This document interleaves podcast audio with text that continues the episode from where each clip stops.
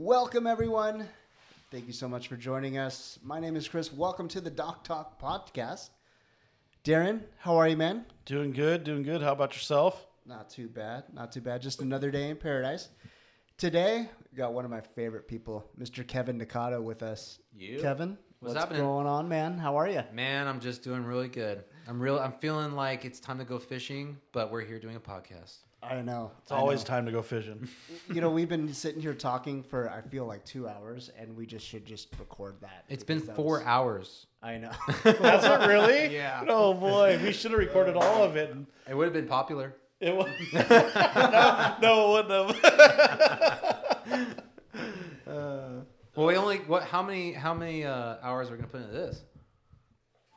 how mu- How long do you have? I have uh, until three thirty. I have to be at my buddy's house at three thirty. Let's do it. Awesome. Well, I mean, your resume is really, really long. So go. no, it's go. not.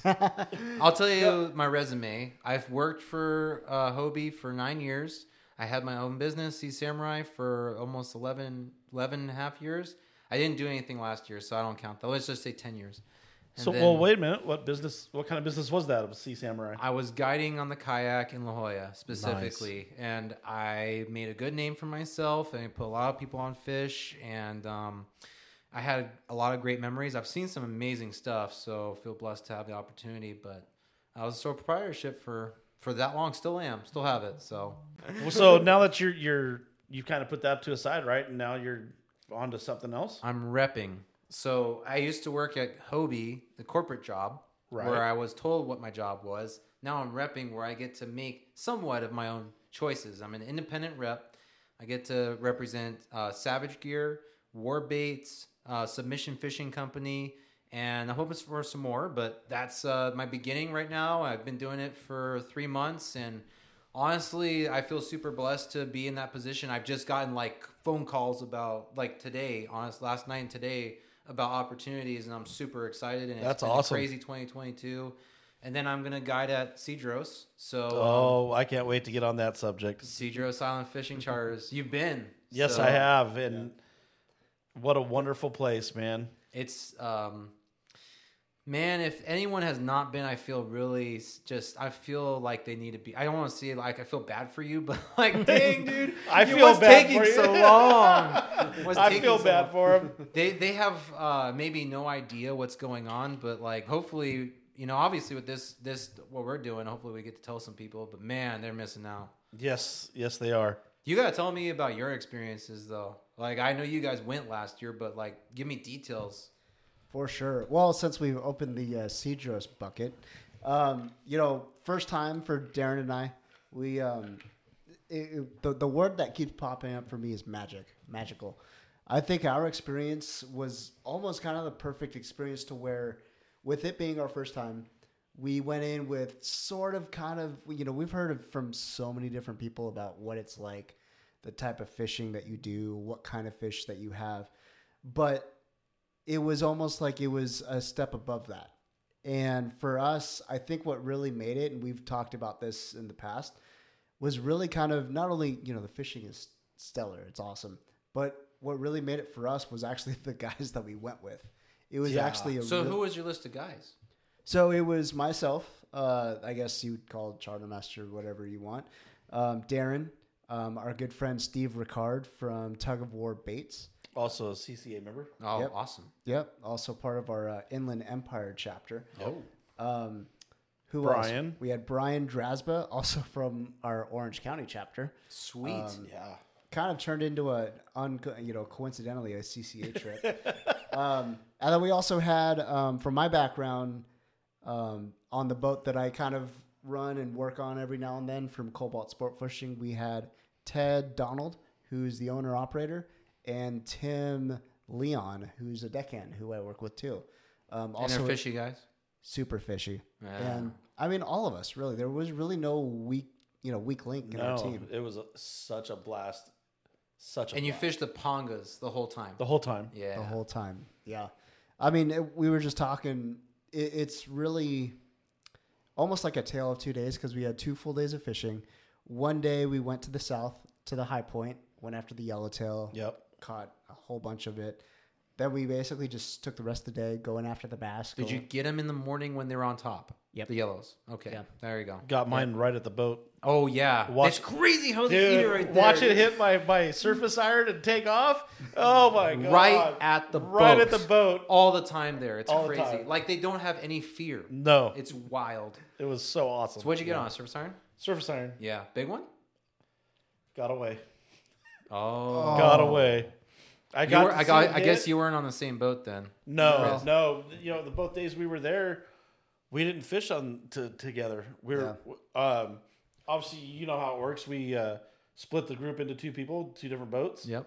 and uh, both groups stayed with their prospective boat that they were on the first day. And Jeff fished with us the first day, and Jeff fished with you guys the second day. Is what it was. Nice. Yeah, it was man, hell of a time. Great. Abs- absolute savage of a I think I told Jeff it was pretty uh, spiritual. is what I told him. I think that's what I told him. Yeah. it well, was- wait till you watch the new book of Boba Fett. Dude, No, that's that is what come that is. on. Come That is on what that now. Gonna have to watch that tonight. Yeah, but yeah, the the fishing down there, like you said, spiritual. Yes. Holy smokes! There Well, was a if- comment. I don't know if you remember, but we were down at Dana Point at one point before we went. We were down there for Coastal Social. Oh, Dana Landing. Coastal Dan- Social. yeah, Dana Land Yeah. for Coastal Social, talking to you and Jeff. Oh yeah, yeah. And you, and you asked me, "What's your personal best up here as for a calico?" And I said, "I think what two pounds." And you kind of chuckled and said, "Bring heavy line," and I did. Did you get your personal best? Uh, I Three think, times, four times, five oh, times. I over? think uh, we didn't have no scales, but I bet you it was six, seven pounds. I mean, it was Wild. The bass fishing down there is phenomenal. it makes things here in perspective. It makes things here look like child's play. Oh, big time, big time. And it's funny too because talking to a few people, you know, you can catch big big bass down there. Right now, the record California, uh, I know California record. I don't know if it's world record. California record for calico bass was caught off of Point Loma or La Jolla. I can't remember, but it was 19 pounds. No, no, no, no, no way. No? 14. 14 something. You think it was 14? Is it 15? It's 14, I thought. I think it's 14. Is it 14? 14 and maybe some I'm- change, I'm, yeah. I'm thinking wrong then, but maybe it was 14. But yeah, 19 I'm thinking. is a big bass. Dude, that But, would uh, be insane. right? That would look like a grouper. yeah. So And I'm actually, think- mostly they they do so anyways. I went down there with the hopes of but yeah, it helps. I went down there with the hopes of catching that big of a bass. Oh, a a 15 Yes. plus. Plus. Yes. Okay. I I mean, yes. Granted, they're there. They're there, but Dang, that's high hopes, man. it, it's a- I wanted to go big, go home, you know. I like that. so, come to find out, bigger bait, bigger fish. You gotta use big baits. Got to you use big bait. So now, when you go down there, what are you gonna use though? I'm gonna use 10 inch plus for calicos. Are you honestly gonna dedicate time to a 10 inch plus? oh, you have to. Because I will say that if you do that, you have a high likelihood of getting your You 10. you have to. I I've gone. I've played. Now it's time to get serious. Good. I think you should. We're when gonna- you go to that place, you should always like, ah, like they, So- people have no clue. I think because you just gotta go with like, I'm gonna catch, I'm gonna catch a world record. I'm gonna do Right. something crazy. Like this is the place to do it. So here, here's my thing: is you asked if I'm going to do the time. You are going to be there. I'm gonna be there for at least 82 days at this point, and I'm gonna be on your trips. You're going to be on our trips. Two of them. So You, I- I you can should ex- book them. I can expect you to hold me to it. I I'm will gonna be put there. the time in. I'll be your. I will be your. What do you call honor system or whatever? The guy that you like. yeah, whatever. Yeah. The buddy system. I'll be your calico prayer group. There, you, there you go. There you go. Oh, that's Yeah, good dude. one. Because yeah, we have two trips: uh, July 10th through the 15th, And September something. 9th through the 12th. Right? Yep, exactly. You guys don't understand how psyched I am for the September one. You know, I've heard that before. Man. It's like if you wait later on in the season, I mean, you get some pelagics that go through and all that stuff, but September, I feel like that's prime bass season. I honestly think both, but I'm more excited about the yellows. Well, do you, wouldn't If you want to catch a 60 pound yellow, the later you go, I think is better. And I think people Right. don't even give it a chance in November, December, January, February. Dude, I've caught only my monsters up here in local waters during January, February, March, like above a 40 pound yellow consistently. Imagine what's down there in Cedros during that time. So when we were leaving, the um, uh, let's talk hookup guys were coming in behind us, Mm-hmm. and you know, we yeah we caught some yellows. We were there for what three days, four days, Yeah, four days. four days. But uh, four day w- meaning that it goes from a Friday to Monday, right? Correct. Okay. So we caught we caught some yellows there, right? Mhm. Nothing like those guys caught.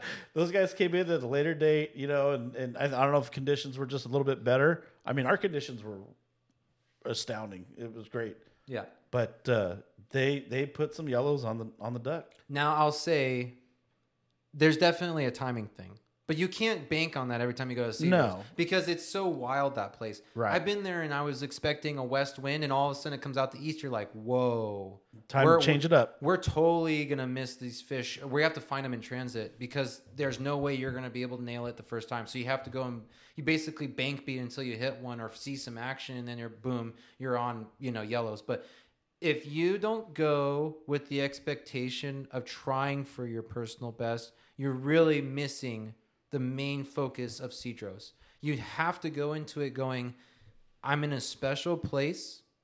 I'm going to be there with my special bait, whatever it may be, and I'm going to fish it as hard as possible. And I'm going to literally sleep soundly every night, seven hours if you can get them. because I need to be recharged and ready for the best fishing in SoCal. Right, Mm-hmm. exactly. Inshore wise, guaranteed the best fishery in SoCal right now. No one understands that. I, I'm well, sorry, not no one, but the people that have been going to Cedros know that. But the people that don't have never been. They're they're so missing out, and a lot of it goes into the politics behind what's happened there on the island. Right, right. No, no, no catching bait on the between the trifecta, the islands there in the Bahia Tortuga. No, no catching of the commercial catching of bait, and then uh, obviously sport boats can't go there right now. So there's a lot of limitations on the amount of fish that have been pulled out of that water. Only locals can access it, or only Right. people that have residents on the island can access it. So it's great for the island, the people that live on the island.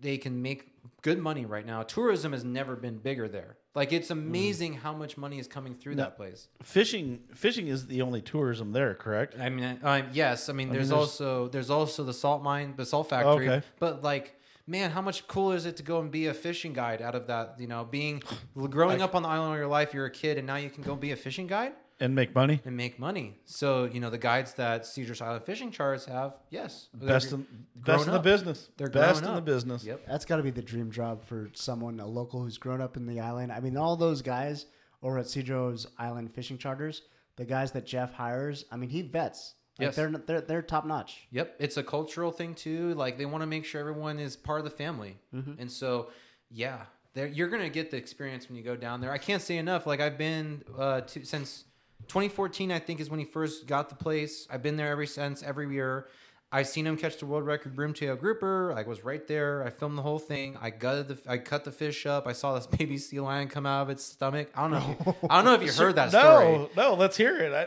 Man, Jeez. so I didn't know that you were the one that filmed it. yeah, yeah, I was there. I, I told him I don't try to take credit for very much, but like this one, I was like, I was very upfront with Jeff when I saw his fish. I'm like, that fish is over 100. At the time, it was 100 pounds was the world record. It was actually caught on a charter boat. I don't, I don't remember who and which boat. I, I really should know that. Um, Right. But I know it's a long range boat. Someone's gonna comment and blow me apart. But anyways um, a very long standing record. I think it was 2008 was it, it was caught. I can probably do a bunch of research. Anyways, Jeff went out there and was just fishing regular for yellows, and all of a sudden he's sinking out his, his surface iron and retrieving it in, and boom, gets smoked. For I wasn't there at the time he got bit. I was there to follow up. I was like a mile and a half away fishing for a different spot On kayaks. on a kayaks. On kayaks. On kayaks. On It- kayaks. A mile and a half away. Yeah, he was And- on a and- kayak. And you ran over on your kayak. Yeah. I pedaled over. Actually, someone actually came to pick me up and take me over Oh, because I was like, I need to be over there right now and see this thing. Yeah, you do. And then I went over and I saw. I was so so. I pedal up to the to um uh the the boat and the guide pulls it out and I go, oh my god, that's over hundred pounds. And Jeff was in disbelief, right? And I'm like, that might be You can see that in the pictures of him holding it. yes. He he was yeah like, yeah. it, Ju- this thing was a monster. Just to clarify, the world record is 108 pounds and nine ounces. That is Jeff Mariani. yep. officially on the IGFA World Record website. What was it? What was it before? Does it show? Uh, I'm still trying to find that. I think it's a 100.6. So he, A hundred pounds, six ounces. yes, but he eclipsed it by almost 10%. Yeah. So that's a lot in the world record world. Yeah. That's a big margin to, Oh, to huge follow margin. through. Huge. And I'm sure there's bigger ones out there in other places. Like Panama has some giants, right? And uh, other places all up up and down the coast. But uh, up and down this, from basically Baja and down, there's probably some giants. I'm not So- denying. I have a I have a question with this. When so we're on Cedros Island, he catches a world record yep. fish. How does it become a world record? How who? Yeah. Yeah. So 'Cause- so we made a call to I made a call. I, I recorded everything. So I- we did length measurements, As you girth should, measure- yes. measurements on land. Obviously, got to be on land. yeah. Um, we did all this stuff, and then um, Jeff decided to get the scale, the only certified scale in town, from the market. From the market, the superstore market. Of course he does. The only market in town. So he bought the thing, right? And he weighs it, and we go, "Oh my god, it's 108 pounds." And this is on land. How long has it been out of water? I don't know, you know, like three hours. But yeah, we weighed So it. has the potential. It could have been. Bled. I'm sure it was bled too, but who knows? oh my uh, gosh. Who's? I mean, who's counting? It's 108 pounds. Well, so no, I, I know, but I, I'm just saying it as perspective. It could have been 113. it could have. I'm sure, like it lost some And- other stuff too. At But 108 pounds, that's 10 percent. it's 10. percent If it was 113, It could have been. oh my gosh, So he he did good. so we get the scale. He flies it back to certify it. No, he doesn't. yes, on the plane, he brings it back. So he brings this like scale that's like almost three and a half feet square. So and then high too because it has a little meter on it. So he didn't touch it. He just brought that scale back. no, no. So he he buys the scale, Yep. sends it to the states. after gets we the- weigh it and film it and everything. Yeah. Oh, after he weighed it, Yep. then got it certified. Well, the certification the certification came. We also made a phone call, so we called the mainland and said we called the um, San Diego Marlin Club, and we said, "Hey, we've got this world record. We need to talk to an IGFA guy like right now." He's like, "Oh, okay, I'll send you over." And they patched us in, and we're like, "What do we need to? What do we need to do?" And we're like, "Well, you need to have the length, weight, record as much as you can. You need to have a certified scale." And we're like, "Okay, we've done everything." He's like, "Oh, really? Well, just keep the line and the lure." Just make sure that you can, we can also maybe have a line class record. Oh, I didn't even think about that. So I was like, oh, oh, okay, okay, okay. We- So we saved the leader because that's the only thing you need in that. You don't need to worry about the braid past so much of the leader. Right. And then boom, like three months later after filling out paperwork, it arrived. Official IGFA all tackle world record. All tackle. That's On a surface iron. Kicker 25. I don't oh, remember what A color, kicker but- 25. Kicker 25. This is world record. Just to show, maybe maybe it's not size anymore. maybe you shouldn't come with a big old bait anymore, man. Six inch of work. Maybe. I think your chances of go getting a giant go certainly way up when you use a giant bait. Yes, I think so too. oh my goodness, that I mean, just talking about Is that the first time Ra- you heard that story? Yeah, Okay. first time. Yeah, you, have you ever seen the Jaws, the petrified Jaws, or this uh, not the petrified, but the Jaws he kept from that thing? No, where are they at? He has them. Are they? He brought to the he brought to shows like Fred Hall show and all that stuff for a Oh, while. but so he's got them here in the states. They're yes, not, yes, they're, they're at at the his house there. in- no, in no, Cedros. he he. I think he took him back for some reason, but man, uh, you guys have seen like like shark jaws, right? Yeah. It was- So it's nothing in in fear factor compared to a broomtail's mouth. It looks Oh, like wow. it just No. it just looks vicious. There's just tiny little shark teeth, like pokey sand shark looking teeth, all like a bass. Like you know how it has the padding. Yeah. Imagine all those, but like almost a half inch long, razor sharp, pointy teeth. That's what we're talking about. All over. I'm talking thousands. Wow. It's gnarly. It's That's a crazy. sketchy looking thing. So then, while I'm gutting the thing, we're filming it. It's somewhere living on his page on Instagram. Uh, Cedros, uh, that that that you gotta check out his, his Instagram. It's Cedros Island Fishing Charters. Um, I pull out this petrified poop inside of its gut just to find out what this Petrified. petrified. It's so hard, dude. It's like you. It was almost probably a foot and a half long. It was just like stuck. Oh my god. Well, anyway, it was stunk so bad, dude. It was terrible.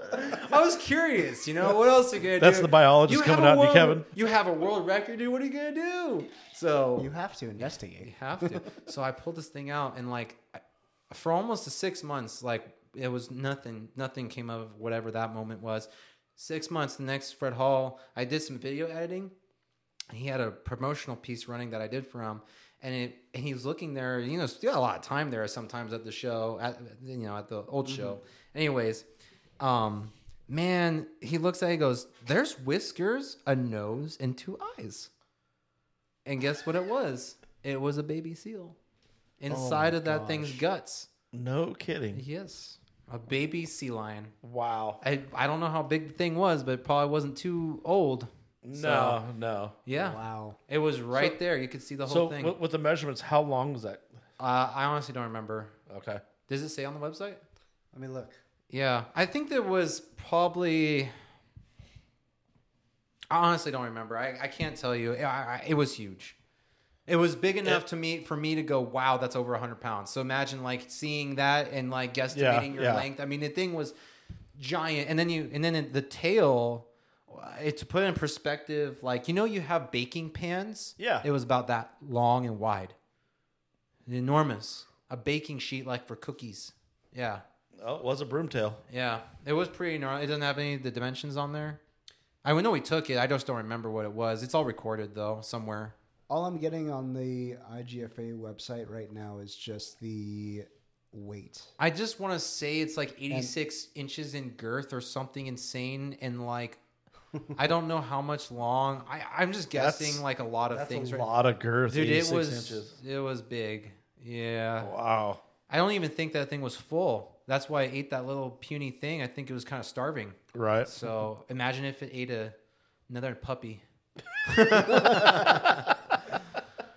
it was a really cool moment to see that fish, though. I can only imagine. There's a lot of world records there, though. I'm not going to tell you all of them because I'm going to go get them with you guys. Yeah. I don't want anyone to know about that until we're there because I have secrets. That's us. That's us. I've I've probably caught uh, with a buddy of mine. Hold on to those spots till July. Well, yes, yes, and they're for really inconspicuous fish, like things that people haven't caught there. But there's definitely like in some mainstream fish here, but not down there kind right. of things. Right. right. I get you. I But hear there's some real big ones. Uh, so you I know- can't wait. What's funny is uh, people never, when you talk about cedros, you hear about yellowtail and bass. Yep, that's what their focus is on. Yeah, most you, people. You never hear about the rockfish. Uh, yeah, yeah. I mean, when you come down there, though, do you really want to go after rockfish? I guess some people do. Me personally, I wouldn't bring a first timer there for rockfish, right? No, no. Yeah. Because I mean, you would want to go. There's some, you have. What's your biggest whitefish? Have you ever seen like a ten pound whitefish Uh, no. loaded?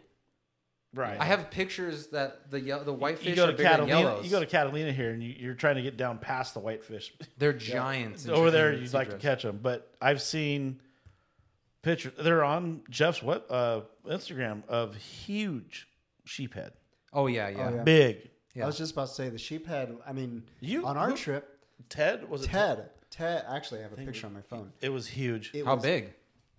Show me a picture. Yeah. Anyways, yeah, there's tons of sheephead though, but the sheephead are at this. They're they're so healthy in the in the progression of their life cycle. Do they- there's actually too. I, in my opinion, if you want to talk about like fishery health, I think that's too healthy for sheephead. I think there needs to be a little bit. Yeah, that's a good one. That's Yeah. a good one. I think actually that's kind of an average size fish there. Right. To be honest with you, like what's that? Twelve pounds probably. Yeah, but you you'd catch that on a on a three quarter day or a full day to Catalina. giant here. That thing. It's a, That's a that's a lifetime catch for someone. yeah, that, and there's that- loaded that's a down jackpot fish. They're loaded down there. Yeah, So, but but yeah, they see they do that a lot down there, but they don't get pressure, you know. right. So, and I'd like to keep it that way. I think you can overfish them for sure. Uh, right. and just I like anything else. Certainly, I've been I've been you know I think I'm probably responsible for some of that, but I I love that fish, but. Um, One of the best eating fish. Man, it's so good. People have no idea. If they say that tastes bad, I just laugh. I don't, I say good. Gi- give it to me. Well, Good for me. I'll show you how to cook it. Yeah. Oh, man. So you mentioned you're going to be down there for 82 days. so minimum. far, so minimum. far, right now, yeah, I'm expecting that. I'm not even sure if I mean I'm really jealous. I want to be down there for 82 days. It's tough though. Yeah. It's tough. I mean, it's Tough to go fishing every day at Cedros. yeah. I was gonna say the the tough part is leaving your, your girlfriend at home. Yes, that That's- is the family part of it. Yeah. is she is pretty. I told her about this, and she's just like, "Wow, that's a lot of days out of the year gone." and she's like, "I don't know if I'm okay with this." I'm like, "Well, you kind of have to be okay with it because it's a professional choice I have to make." Right, So right. at this point, I've been made the, in my opinion, a really the, the biggest career move of my life. I would say that I am fulfilling a life uh, destiny. I really do feel like I am fulfilling what I was here to be put on earth for, and not just not just saying Cedros. I'm saying other things, but like fishing in general. I, I don't really think I could do anything else. Let Let's talk a little bit about Jeff. Okay. Jeff is an interesting Jeff dude. Mariani, Yeah, Jeff Mariani, Cedros Island Fishing Charters. the owner. I- the owner. I swear, I think I can't remember who came up with the term on our trip, but he literally He's is Jesus. oh, whoa! Yeah. So So get here. No, oh, so get here. It was Steve Ricard. It was Steve Ricard. You guys called him. No, Steve did. Steve goes. Steve looks up and goes, "You're a carpenter Oh and a God. fisherman. You were literally Jesus." not not to mention multiple, Wow! multiple occasions, multiple occasions. He would basically, you know, he goes and launches his panga on the on the launch ramp down there, and then literally, I saw him with my own eyes, and a couple other guys did. He literally got up out of the panga, and went to the trunk, went past the truck, and then all of a sudden he started kissing He's babies. kissing babies. Yeah. No way! It was great. It was great. I, dude, Jeff is such a great person. Yeah. J- just in general, dude, that guy is badass. You want to talk about a junkie for fishing? Oh my god, That's yeah. why he's been at Cedros for seven plus years now, Yeah, Not not to mention maybe he more. Loves that island. He a loves the people. Yes. He loves, Loves everything about it. He the loves the nature. He loves Yeah. the people. He loves the culture. He's immersed himself so far into it. You know, it's breaking his heart. He he honestly he won't be there as much as I will, and it's breaking his heart. But but realistically, but it's, going to be better. It's something that has to be done for his business, though. after right? he comes back when he's full speed i'm not like i'm not just um i'm not a substitute right i, No. I feel like i'm in i'm gonna do things differently as far as like the fishing no different in the um in the uh, culture behind the operation there's nothing gonna be different i just want to go there and put people on some serious giants not that jeff hasn't I want to put someone on 60 pound yellowtail all the time. I think that's going to be gnarly to watch Oh, that yeah. and film it. I want to see all that. And I know given some time, I'll have an opportunity to show some people that. I think you're going to add. I mean, you said it yourself. You're not going to replace Jeff, nor No. would you want to. But I think you're going to add your own personal twist A because little bit. you have you have a little bit different intel. You fish a little bit differently than Jeff and all that.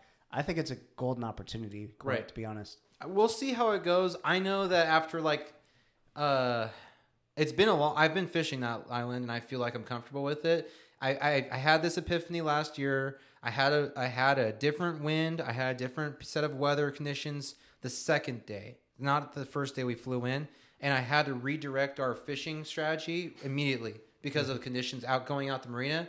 I made a call because I could at that time with the captain that I we had, and I said we need to go somewhere else. And he we had to take a shot, but wow, the learning curve immediately that day substantial. I realized where the fish were going. I tra- I tracked the migration the whole trip.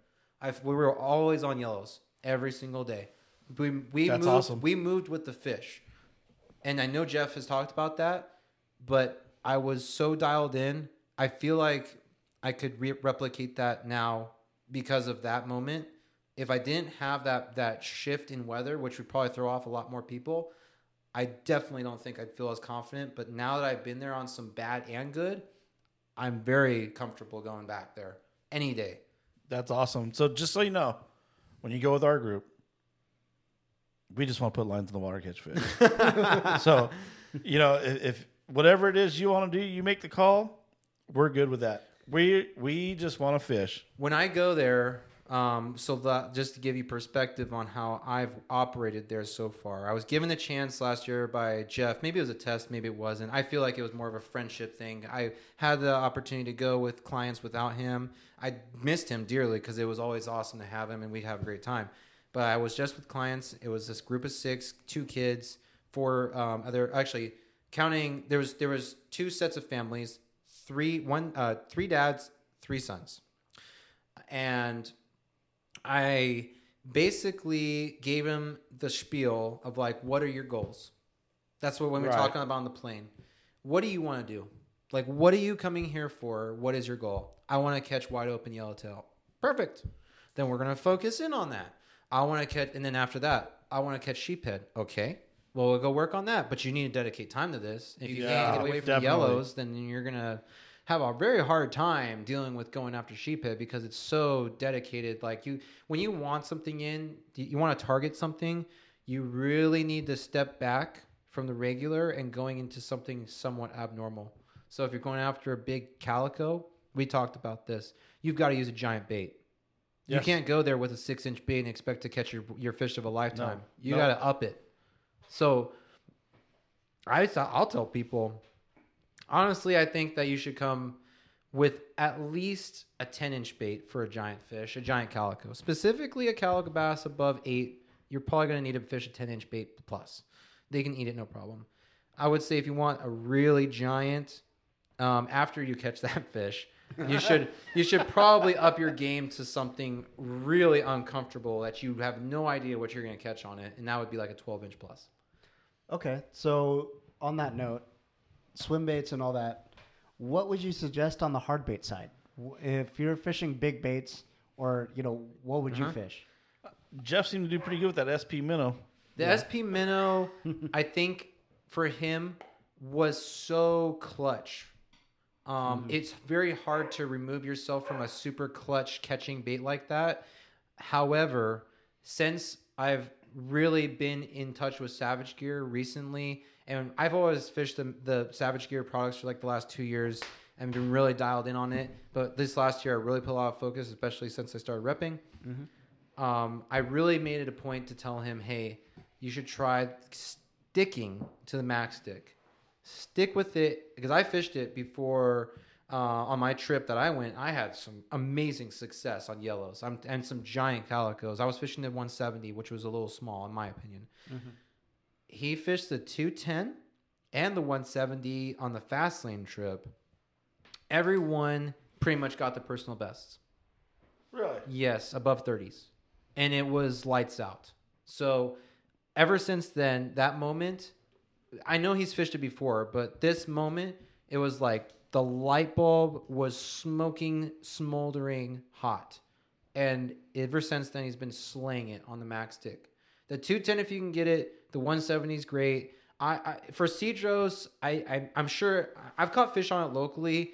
Not that I said I can't. I haven't spent other time doing other things. Like the cold sniper jerk bait's been a great bread and butter bait for me too. I'm just being honest with you. Like that's a great bait. Yeah. Um, I just feel like if you want a giant fish, you've got to fish an eight and a half inch stick bait. Like it's a giant. It looks like a mackerel. It's the size. It's in profile compared to the SP 170, SP Minnow 170. You're looking at like a quadruple the width, and you're looking at a little bit longer too. It's like a like an inch and a half, but the width of the bro- how broad that thing is, it looks. Imagine a mackerel versus a sardine in your hand. Right. That's what we're talking about That's awesome. If you want a big fish. If you're coming to the Cedros and you're trying to catch above a 40 pound yellow, there's only one bet lure I would recommend as a Savage Gear Max Stick, the 210.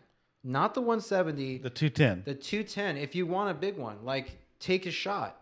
You might not catch all, all the fish in the in the I almost said the lake, but you might not you might not catch all the fish at Cedros, but you're gonna catch a big one, or at least hook it. And you may not land it, but you're gonna hook it, and you're gonna be like, dang. That's what we want. Oh yeah. Bring for sure. 80 pound. Don't fish that thing on anything less than 80 pound.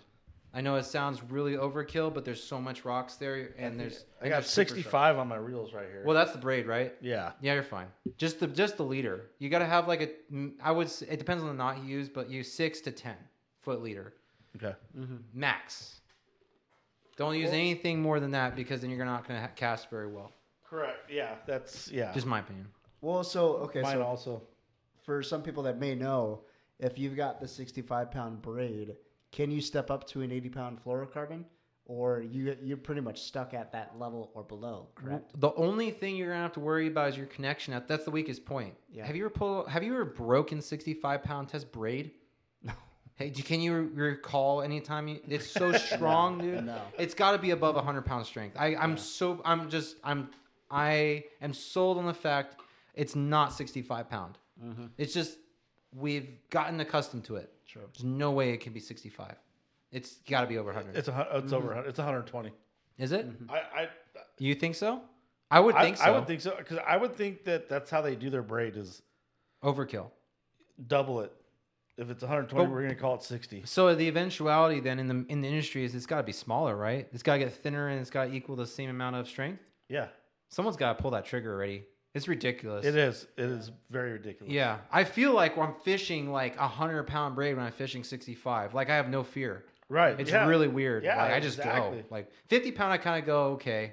It's a weird jump Yeah, right there. you- Yeah. 65 pound braid, 80 pound leader. You, You're good. you might as well have a steel leader on. I mean, you might as well Pretty feel much. that way. I feel like that. Yeah, you could land that's a world record on that setup if you're if you're on a ponga. Now, if you're on a big boat and you can't move around, like the boat physically moving Right, around, right. you're in trouble. But like this place is good because you can go there with a ponga that's got three people on it if you got a six man group, and you can move with the fish if you need to. Like obviously, if it's like, dang, I'm getting my butt kicked, gotta go.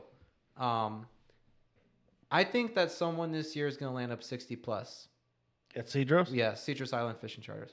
That's gonna happen July 10th through the 15th. I, and I call my shot. I think it's going to be on a Mac You Tech. called your shot. Max Max Stick 210. Max Stick 210. I'm thinking it's going to be a 60 plus. I'm just saying. I'll have them down there. So That's so weird because I was actually fishing that exact same setup in July. When do we go? wait, what? You're going to fish it? You're saying? Yeah. Oh, I don't. I see. I think I think th- there's gonna be a week or two where there's gonna be a string of 60 pluses. I think there's just gonna be this wave of giants that comes in. yeah, you say, yeah. I, I think there's 80 pounders swimming that island. Possibly, it's not far from Guadalupe, and there's Yeah. lots of big ones at Guadalupe. There's they, ca- they catch 90s all the time. There- so Yep. Well, there not was a- 90s all the time, but like 80s plus. You know, There quite a- often. Wasn't there an 83 pound yellowtail This caught year. on I forget what boat? It may have been the Shogun. I want to say Shogun. It was Yeah, at, it was Shogun. it was at uh, at- Guadalupe. At, Guadalupe. Yeah. I saw the picture. I didn't even know that they got that big. It was Have you unreal. seen this uh, the California yellowtail record? To I type it think in. No. It's like 93. Oh my gosh. Yeah, that was at Out of La Guadalupe. Jolla? Guadalupe. I wish there was a 60 out of La Jolla like a few years ago. Was it really? Yeah, I was on a squid bed like quite a few years ago. But um, yeah, that's someone's gonna get a 60 this year. So, while he's looking that up, right? When you fish La Jolla, you you go off the beach. what do you mean fishing? Like Yeah. launching kayak? Yeah. yeah, yeah, yeah. Well, I fish off a boat too. I have a boat now. Well, no, So- I know, I know, uh, kayak specifically. You, you launch your kayak off the beach. Yes. So it's one of the few launch ramps in La Jolla or in California. You can launch a kayak off the beach. You can drive onto it. I don't, I don't know if I can do that. I, You could. I don't know. You could do it. You could Are do you- it. Are you thinking about bringing your kayak down, or are you just My gonna use- personal? Yeah. No. No. No, I don't need to. I mean, there's Jeff- so many down there. Jeff's I got was so gonna many He's say- got. Hobies. They're all rigged up with fish finder. You- Honestly, that's the one place I would tell you you don't need to worry about bringing equipment because there's so much good equipment, and you don't need Yeah. to have an HDS seven. You don't. You don't need that. You just need to know depth, and you need to be have be. You're gonna have me, or you're gonna have someone from the lodge put you, or or your charter master put you on fish. So Yeah, I was taking rods down there, and he's like, "Hey, he's all, I've got this exact rod down there. You want to leave yours here so we don't have to transport?" I said, yeah, whatever. Yep. fine." And he had it. Yep. He had it. Yeah, I mean it's the operation's so clean now because he's ran it for so seamlessly for I would say you know five years. It's been a really good run. That's the really clean runs. You know, I Dude, think there there was We got there, so we got there. Actually, I'll, I'll even tell the story. It was our trip that caused the plane from TJ back and forth. It was, Really? It was our trip. why why would you say that? What what caused it? Because it's amazing. Yeah. Thank you. Okay, I'll, I'll, tell, I'll tell you the story. And, and tell wait. So let me backtrack because because people need to know there was a difference in planes. So now, uh, So we used to drive down to through Ensenada, Ensenada. Yep. get on the plane at the military base and fly over, which was a four and a half hour drive alone, basically. and then an hour flight from there. You were sucked a whole day. Yes. Yep, gone. So we go down to Fast Lane. We meet Jeff. We get all get on in the car. We go down, get our visas, cross the border, get in the pickup truck in the other car that was following us. We get pulled over. On the Ensenada drive? We get pulled over just before we go over the hill to get on Highway One. Oh my gosh. They pull myself Why? out. They pull myself out. Chris, you got pulled out, Uh, I got pulled out the very last. and they tail pulled out our buddy Steve Ricard. Uh huh. What happened? We get to where we where, where was the place that he used to take us to eat. Uh, Oh yeah. Um, I forget the breakfast joint. Yeah. So my buddy Steve goes, "Hey, how much money did they take from you?" I go, "What are you talking about?" He goes, "They got me for a hundred. And so I count my money. He goes, "I go, they got me for 150." Whoa. The whole trip, Jeff was beating himself up, and I told, I said, "Jeff, we've all heard the horror stories. Yeah. We've There- all heard there them. it is. Don't do not beat yourself up. It's not your fault. It's nobody's fault. That's honestly not that bad. It- it- no, it, it's not. They could have taken everything we had. Yeah. Yeah. You know, but from that point on, he was on the phone with Katie. Find me a plane. Find me a direct plane from here to TJ, because that's what I'm doing now. Well, it's a blessing, and it really makes a difference, and it's amazing luxury. It, re- Oh, it's, yeah. it's a luxurious So, experience, our and trip- it's very time conscious. Our trip was the first trip to take the plane from the island it straight into TJ to the CBX. That was the first one. That Last was the year. Wait, first one last year. Wait, wait, wait, wait, wait, wait, wait. wait a minute. Did I see you come back then? Because I was going. I took the plane down. Maybe. I don't know. No, no, no. I, I definitely took the the first ride down. So if you you took When- the first ride, no, the When, first well, hold on. When was that? I'll look it up. the first ride down was the uh, Let's Talk Hookup guys. Oh yeah, They- yeah, yeah, they yeah. came yeah. in behind it was us. fast lane. Okay, so you were the first plane ride. Back. Back, Back. back. He he he took the other plane and said, "See you later." I was on the way down then. So we saw each other in in transition, maybe. No, because No? he would have. Oh, I would have thought he so. I would would have have pointed you remembered. out. Yeah. Because the people that landed. No, it was Ron before me. I know Yes. that for a fact. Oh, yeah. So that was two trips before. Okay. We were t- we were we were supposed to go back on the plane that goes to Ensenada. You were after me. No, No? No. Oh well. Anyways, we're splitting hairs here. so we were supposed to go back to Ensenada and dr- make the journey drive again. Yeah. But after we got quote unquote ripped off, we flew from Some the island Yeah. right into TJ to the CBX. So I I hope it never happens where you have to take that plane again. But I went on the plane down and I had to do the Ensenada run back. I called Jeff after we crossed the border because I was there for four and a half hours from that in that in that uh, car. I said, Jeff, I cannot do the Ensenada run again. I am so done when I could Right. fly there for an hour So on a luxury it was- like the most. it- it was a total no total. private charter plane. it was, a total amazing. of a combination of things that happened last year to cause it to go from TJ to the island. back People to have TJ. no idea how big of a deal that is. I feel like It's, a some- huge deal. that plane is sweet. It is both it, of 'em. It changes the trip. Um, so we when I flew down, everyone was like in the craziest high spirits. They're like, "Wow, Oh my god. this was a, going down, right?" Because they was like, "We're there." Yeah. And then and then going back, they're like, "Oh my god, okay, that was a cool trip, but dang, the So- end was so- bad." Speaking of high spirits, literally we were, you know, the first plane came or whatever, and I swear you thought Jeff was animated on on the water. Yeah, Dude, this guy was jumping up and down About like a little kid about the plane. yeah, And when we took off, like you know, when when you kind of can kind of see the airstrip still, yeah. you could see him jumping, just celebrating. It was Oh, the- unbelievable. the takeoff story. We our buddy Tim Leon. He's not a fan. He's not a fan of flying. so we take off. I bet he wasn't a fan of that landing.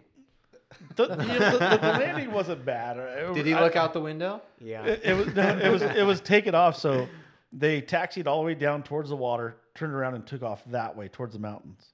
Really? yeah, I've never beca- seen that. because of the wind. Okay, okay. So we take off, and every, all the instruments start flashing red, and the little lady comes on terrain, terrain. Oh, oh, oh. I look 'Cause you're over- flying straight at the mountain. Yeah. I, I look at Tim, and Tim was white as a ghost.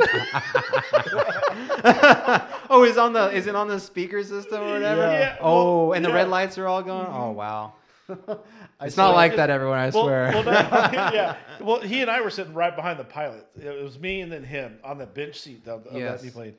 And he, I got, I, I got it recorded. I'll show you after this. It's funny because it's all terrain, terrain. And I'm looking around. I'm like, we're still climbing. We're good, Tim. Don't worry. oh yeah. he's one of those guys who is like he's like he has, always has a always has a smile on his face, but like he's basically super nervous with a, a smile on his face, and you could tell. Yeah. you could tell. He's like, "Oh, okay, we're crashing." that Indiana Jones moment when you're flying into the mountain. you know? Exactly. oh my goodness. I mean, I can't wait for our trip. Go I- with I- big stuff, man. Like, do yourself the justice of not bringing small equipment. I'm glad you said this because I, they, like, I know our trip is what seven months away from right now. We're recording in January, but now it's like I've got a whole nother game plan in my mind on what I'm going to bring and what I'm not not going to bring. right. There'll be a lot of stuff down there too. Yeah. So you know, I I'm gonna make sure that the equipment that we use, we're gonna have backstock of. I'm sure So- there's probably going to be plenty of max sticks from Savage. Yep. Tons of max Plenty- sticks, tons of dragon tails. Uh, that's a soft plastic that we're using for calico. That's gonna be our bread and butter. I'm, I'm pretty sure. War baits heads. I was going to say plenty of war baits. War baits heads. Um, there's gonna Got be to give it to. Afrin. Afrin's a great guy. Yeah, he's fished the island too. He's got broom tails and all sorts of stuff. He's a great. He uh, the last crew man. I just man. I, I hope they still do their trip. We're gonna see. Uh, I'll be there for you guys if you come. Um, but yeah, the the best Afrin or the best warbait story I have is the white sea bass run over there. I've had with those. The he made a lead head with a tuna hook in it. Shout out Afrin. Make the lead head with the tuna hook in it for white sea bass, please. Call it the Cedro Special. It is that good. Special request. It's got this giant silver galvanized hook in it that's like a 10 odd tuna hook. I mean, it's a tuna hook. It's a it's a mustad, I think. It's, it's something giant. Man, you can horse a white sea bass through the kelp with that thing. It's beautiful. That's awesome. And an all white plastic on there, you're good. You're golden. You're gonna get something big out of that. But yeah, Well, since we're still talking about Cedros, the accommodations over there. Yep. I mean, it's just unreal. You literally go down there and you feel like you're staying at your buddy's place. it feels like that. I think Yeah. you are. You Yeah, know, I don't know if literally. you're feeling like that. You're you're doing it. You're eating the fish you catch. Mm-hmm. Someone's you know gonna cook you the most amazing meal and you're gonna sleep in an ac's best bedroom when it's hot and you're gonna have you know basically your room to yourself if you get the two bedroom well you know. Mm-hmm. I got make the, sure you rock got- paper scissors with that one. I got the, the single bedroom that was upstairs outside. oh yeah. The new you have a new spot. Yes, yeah that's that cool. was awesome. yeah and the breakfast in the morning man it's Oh. good. Sometimes you get machaca and sometimes you get the huevos ranchos and sometimes it just depends on what lulu's gonna make but um man The the agua coffee- frescas were bomb. Yep, Jamaica. If you get lucky enough to get the um, We did- you know, great. But We, we got the pineapple. oh, pina. Oh, Pina. yeah. the Oh man. Yep. Okay, so if say you're gonna fly down tomorrow, hmm where's the first spot or where's the first? Uh, because I mean, you could literally fish that island in at least three days and not hit everything. Where where are you going first? Uh, no, depends on the fish. But Yeah. everyone's gonna want yellowtail in the first bat. I just know mm-hmm. it. Like it's typical, you That's, know. that's the island. That's the island. It's Yeah. it's the most amazing yellowtail fishery that we have, in my opinion. Aside from maybe, you know, Guadalupe is amazing. I mm-hmm. think if you go there, you're going with an expectation of catching potentially the state record or world record, whatever the California record is. I mean, it's. I, I, I do think that Hol- that place hol- is. Hold on. You keep saying the California record. Is that considered Baja California still? I think it's a California yellowtail record, so it's okay. basically Yeah. like the because it's, yeah, because there's different there's a different category in the rest of the world because there's kingfish in New Zealand, Yeah, that get yeah. above hundred, Gotcha. so or above ninety for sure. I don't know about above hundred, but I think it's above hundred though. But Yeah. they're totally different creatures, and they eat bait. That, I mean, maybe they're not, but they eat bait that's two feet Well, long. So Don't they here in the states don't call them greenbacks in some places? No mossbacks. Mossbacks. Mossbacks, yeah, mossbacks is like the term for like a holdover um, yellowtail that stays around in the bite. so Um, like what we get out of La Jolla. yeah, well, in the wintertime. Mm, Yeah. okay. Yeah, mainly in the winter because everything is migratory outside of like the home guards, which is the mossback, whatever you want to call Right. it.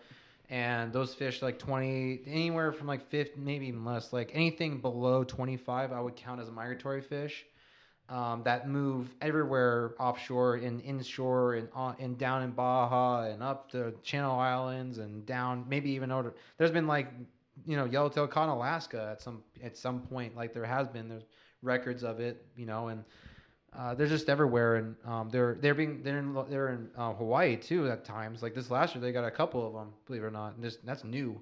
So Wow. um, they're migratory. They just go everywhere they can to make a living. So they got to eat and mate, and that's it. Anywhere they can do that, they're good. So they're very hardy fish. They can live in 50 feet, 50 degree water, no problem, and eat whatever they can, red crab and squid, and they can go up to 80 degree water in Hawaii and eat opelu and um, whatever that they have like little um, shrimp. They eat squid over there. I'm I'm sure they have their healthy fill. Right. So That's awesome. Well, I guess the moral of the story is big bait, big fish.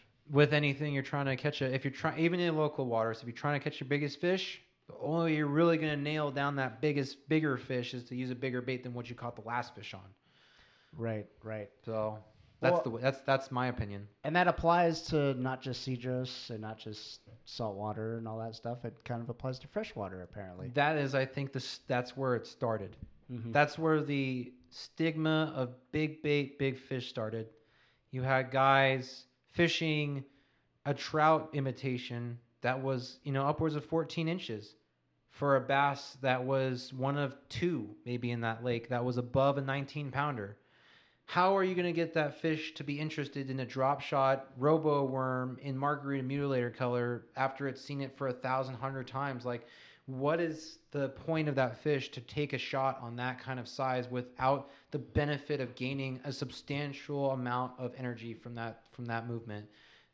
it's not a good risk for that fish. But if they see a trout and they see that it's a good opportunity i'm pretty sure they're going to go after that over a margarita mutilator worm. Not to say that there hasn't been giants caught on a robo worm.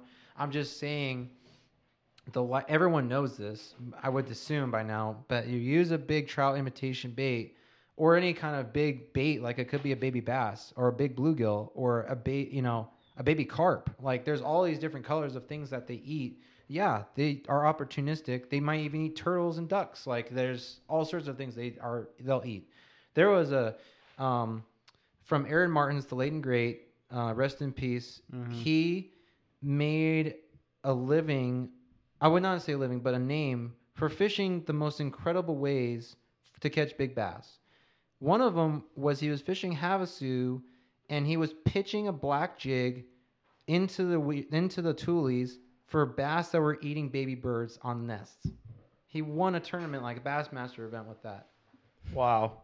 I've I've seen the uh, the baby duck lures. Yeah, Savage Gear makes them. Yeah, I have one. You do? yeah. I think they eat them. I personally, I would rather. I, I'm not trying to say something about the product. I would rather. I'm more confident in something that for me, I go, yeah. No, you're yeah, right. Like a duck for me, I fish a duck. It was it's, it's a nostalgia product in my opinion. I'm I'm not trying to say anything about the product. Like, I want you guys to get, catch fish, right? So Well, you're gonna fish that duck where there's where there's ducks in the water. Yeah. You're, you're not gonna you're not gonna fish it at Perris. Maybe actually, uh, there's a lot of ducks that migrate there. That there's is a true. lot of babies that get born there. That is so true. maybe actually, but there's places it has a time. Will if I tell someone eh, like I I know trout are stocked in lakes, right? I know shad live in most lakes. I know bluegill are definitely born in all the lakes, and crappie exist in most lakes. If I tell someone to go fish a bait like that, they're gonna fish it actually, right? If I tell someone to fish a duck, how often are they going to actually throw that thing and stick with it all day? Never. Possibly, most likely. So I want someone to catch a fish, but they have to spend the time with it. I've thrown a, an eight inch swim bait for three months now straight. I haven't touched another bass lure yet. I literally have not thrown it. I've thrown it maybe. I've thrown an RTF bluegill just to look and see what it looks like in the water. I had just like two casts, and I was like, okay, that looks good. I'm gonna get bit on that summer. But I have no interest right now in catching any other freshwater bass on anything else but a trout swim bait just because it's awesome. It's that is awesome. true. It's just fun. Like I get to see the fish eat something that is like everyone goes, "Wow." Like you get to see the reactions from people walking and they're like, did you just catch something? Oh, oh wait, that's your lure. You know, like that's crazy to think about. Like people think that. So, yeah, it takes time. It takes a lot of dedication. But when it happens, you have an appreciation for the event that just occurred. And I think a lot of people give the fish not a lot of credit for making that wrong move or your, or yourself. Like you have to be an angler at a different level to get that bite. And it's not just saying like that's not giving myself props. It's giving other people that have spent a lot more time than me props. Right. There's people way more dialed in than me. a lot more. And it's impressive what they've learned in 20 years. Yeah, that is correct. It That- is amazing. That's actually a really good point. Where you know, especially when it's artificials and all that. We were just kind of talking earlier where you know anyone could fish live bait. Anyone. Anyone. Um, Maybe not a live trout. yeah, yeah.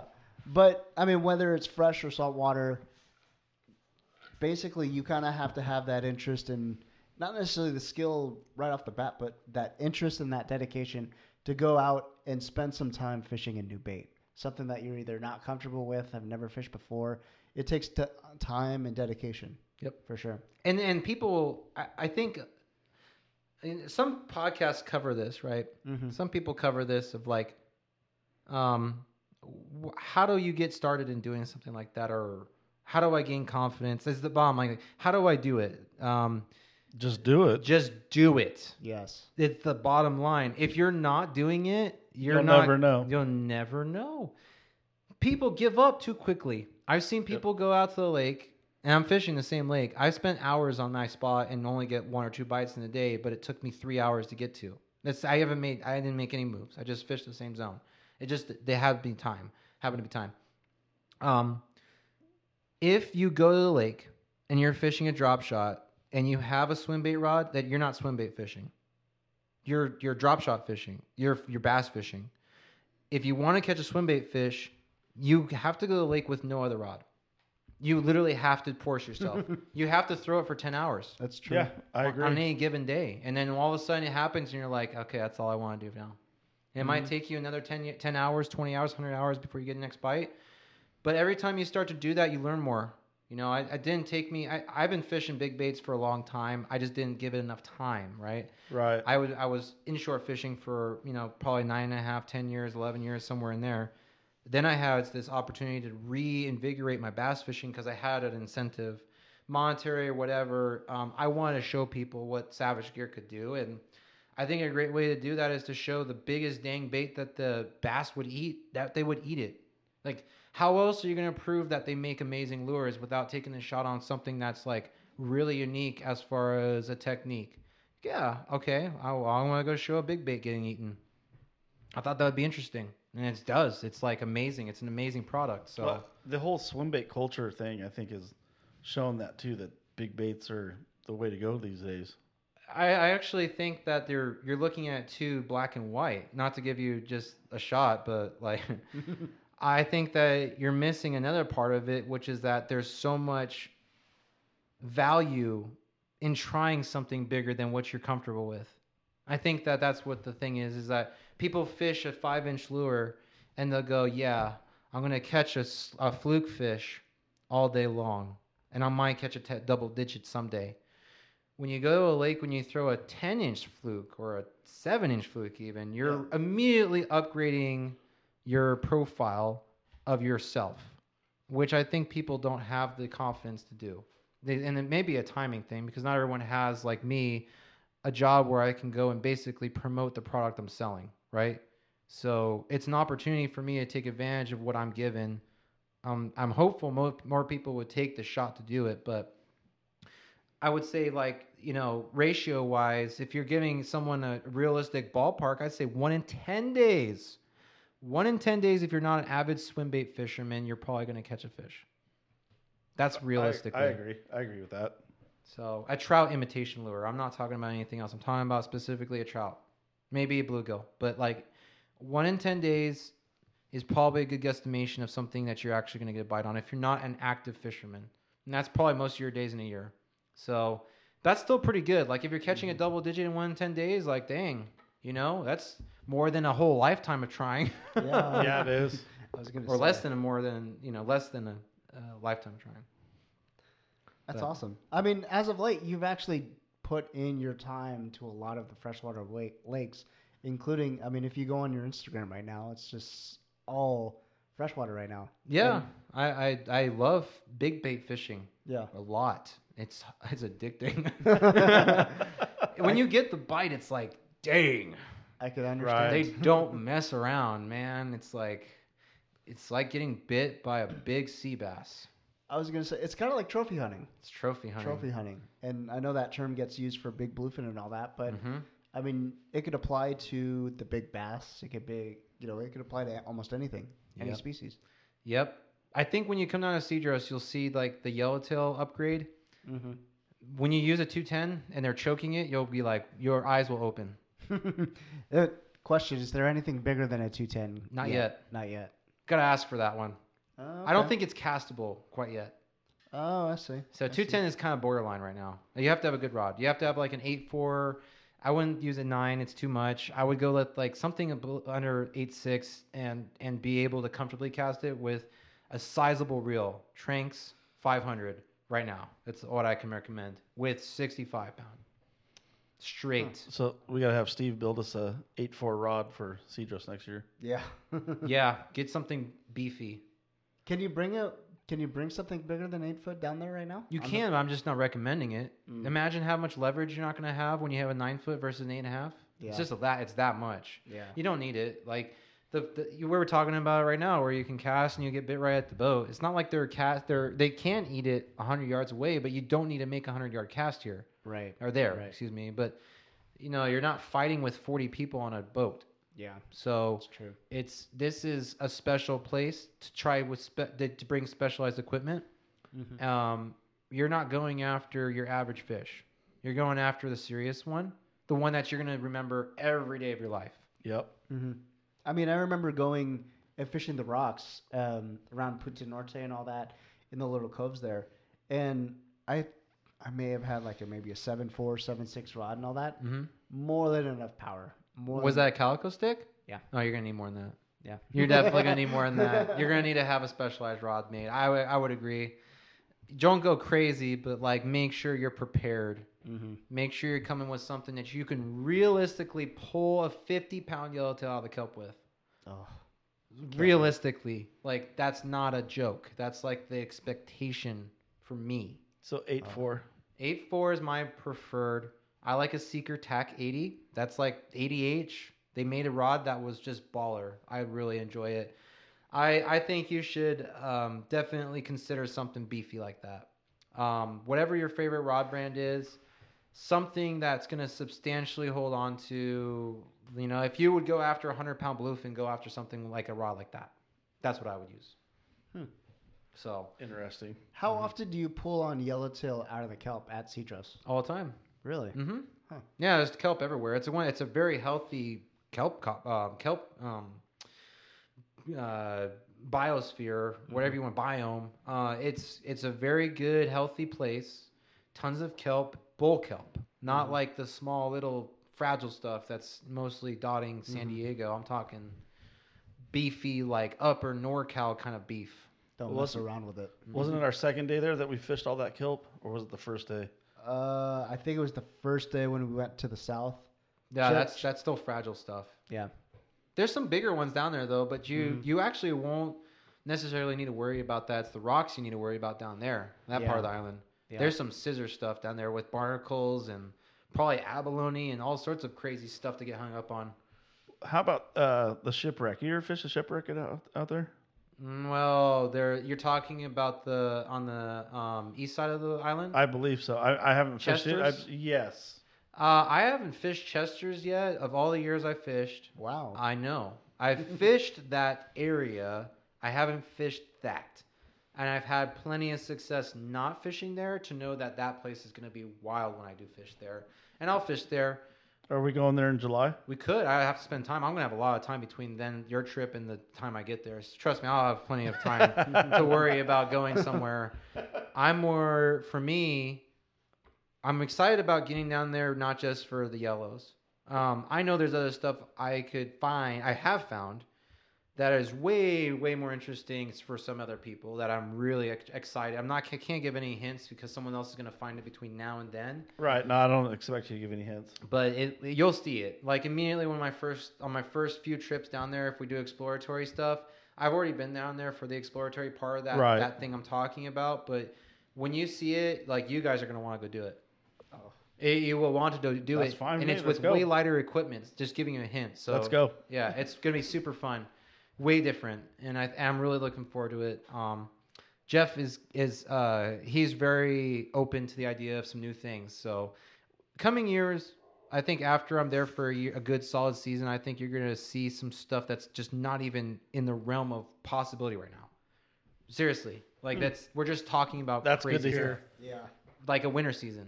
Yeah. So like a big time winter season. So I hope Jeff's listening. I know, I know. Yeah. You know, I, I, we could probably talk at least a couple episodes, if not more, about Cedros. Oh yeah. It, it's it's really an unreal when we talk about it and all the stuff that we're saying and all the stuff that Kevin's saying. It's absolutely one hundred percent true. Go out, uh, do a, a show after your first trip. Yeah. Oh, we'll do a show down there. Oh, really? Yeah. Oh yeah. Yep. Oh man. Yeah. we will do one down there. Do it. yeah, we will. Okay. We'll That'd have be this- cool. We'll have the same conversation seven months in the future. With Is you. that how many days or what? How many days? It's seven. Kinda It's going day, to July. man. Yeah. so yeah, you guys got to come prepared. Um, man, just I would even to be honest, with you, I'd bring a hundred pound as well as as eighty. Bring one 100 pound setup. Ju- no, just bring leader. Okay. Yeah. Okay. Bring a string of a hundred pound leader. Not you don't need to bring much. Just like Oh yeah. just in foot. case. I I mean, yeah, just in case. it's not for calicos. Like come no, on, no, but no, it's for no. it's for other stuff. So the yellows mainly. Mm-hmm. But um, yeah, Cedros is gonna be